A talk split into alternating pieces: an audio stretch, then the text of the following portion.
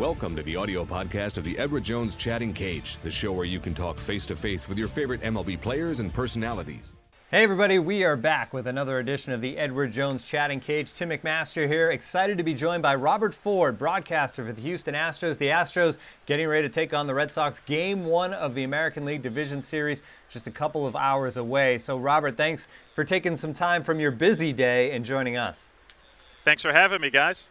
All right, fans, you know how this works. You can get your questions in via social media uh, using the hashtag Chatting Cage or Get on your computer, use that webcam, and ask your own questions of Robert. That's what we love about the Edward Jones chatting cage. All right, we're going to start on social media. And this is the obvious one. Robert, Dave the Brave wants to know what made you want to become a broadcaster? Well, I was a huge baseball fan growing up. Uh, I grew up in the Bronx. Uh, even though I grew up in the Bronx, I was a Mets fan as a kid, and uh, baseball was my favorite sport as a kid.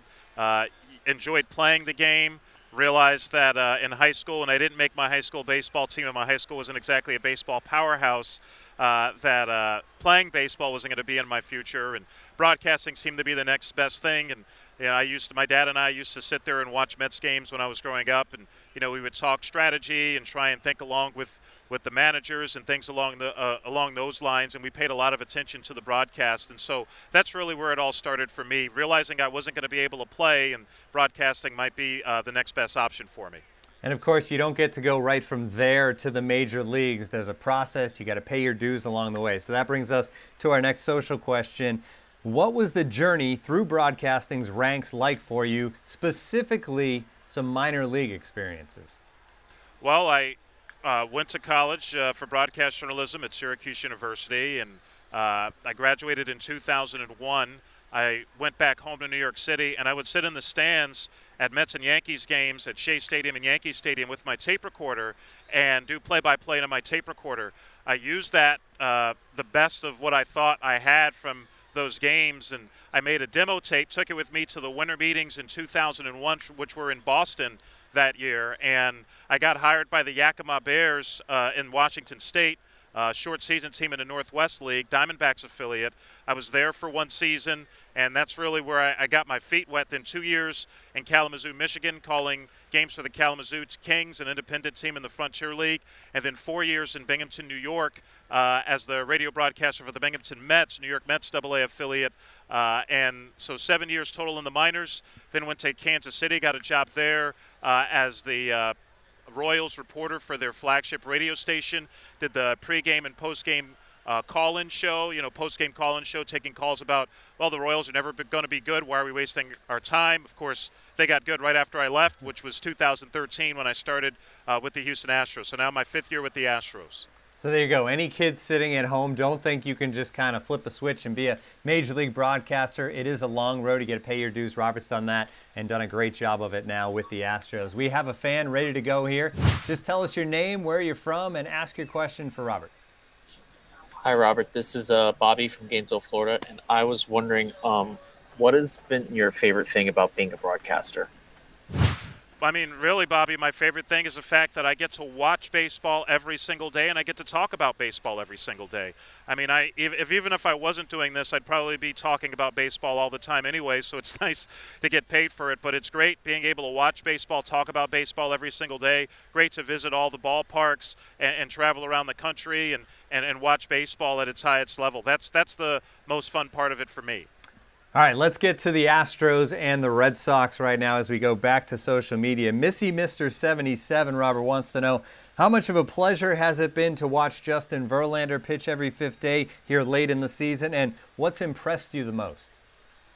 Well, what's been impressive, I think, is the fact that whenever you trade for somebody, when their expectations, you always wonder how they're going to do. Are they going to meet those expectations? And Justin Verlander has met every expectation. He's won all five of his starts since coming over. Uh, he has has basically been unhittable since he's gotten here and has been everything you could have possibly have asked for him to be. And that's hard to do. I mean, even with Justin Verlander's track record and what he's done, to be able to b- meet those expectations, those very high expectations when you make a trade like the Astros made, uh, to me, that's been the most impressive thing about what he's done. And also uh, just hearing from the folks in the clubhouse about how he's already showed some leadership, even though he hasn't been here very long. And also the fact that he's always trying to grow, always trying to learn. The first time time he met with our pitching coach Brent Strom with the Astros, he asked Brent Strom, "Hey, I want to improve my changeup." So the first day he gets here, he's already thinking about improving his changeup with a pitching coach he had never worked with before. I mean, all those things have just been really impressive. He's got the great postseason track record as well. He'll be on the hill for game one against Chris Sale. What a matchup there in the division series. It's now time for our EDJ question of the day. The question today, Robert, what has been the most exciting thing for you about the Astros' performance throughout 2017?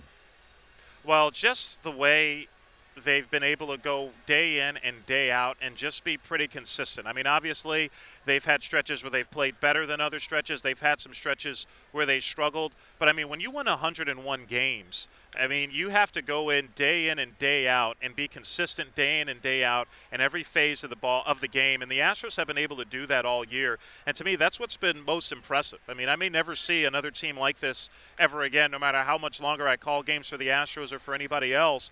Uh, I mean, it's it's a really special club. Uh, just watching the the way that they've been able to go about their business every single day. Scary thing is how young they are as well. They could only get better from here, maybe. This is the Edward Jones chatting cage. Thank you for joining us here as we talk to Robert Ford, broadcaster for the Houston Astros. We have a fan getting ready to join us right now. Robert, go ahead, tell us your name, where you're from, and ask your question for Robert.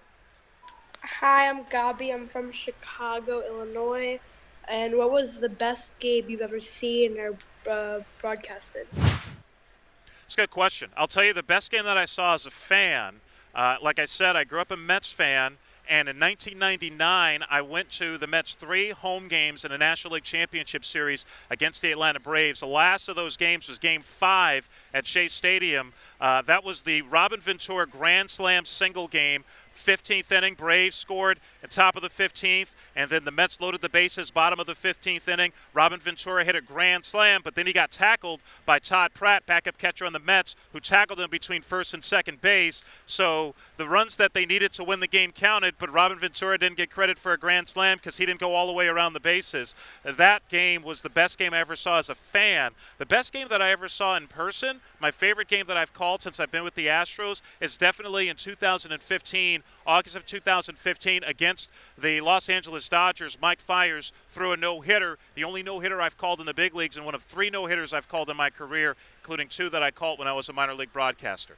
I think most broadcasters tend to point to that sort of thing. If it's not winning a championship, it's that no hitter, that perfect game, that kind of thing. All right, we're going back to social media here and focusing in on this series a little more.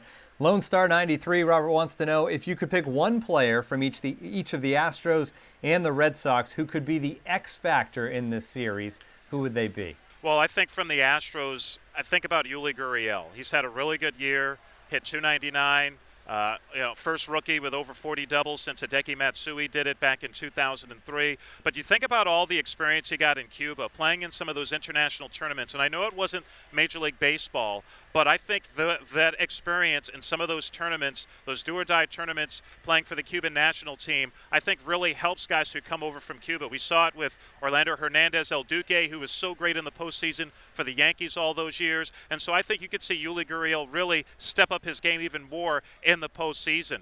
Uh, as for the Red Sox, what I'm kind of curious to see is what happens uh, with Mookie Betts. You may remember that his hand, he had some problems in his wrist at the end of the year, had some pain. How is he going to be able to perform? Is that going to be behind him? I think we'll find out probably pretty quickly. But Mookie Betts to me is the guy who really makes this Red Sox team go. Obviously, they have a lot of great players, but I think he's really the key for this Red Sox team with what he can do on offense and defense. So those are my two guys, Yuli Gurriel and Mookie Betts. Good ones, yeah. When Betts slumped this season, so did the Red Sox. And Gurriel, he's technically a rookie, but you said it, all that international experience. Uh, he certainly has that to draw upon. All right, we have another fan ready to go. Tell us your name, where you're from, ask your question for Robert. Hi, Robert. My name is Steph, and I'm from Tampa, Florida. And I was just curious, how, what would it mean to this club if Jose Altuve was named the American League MVP?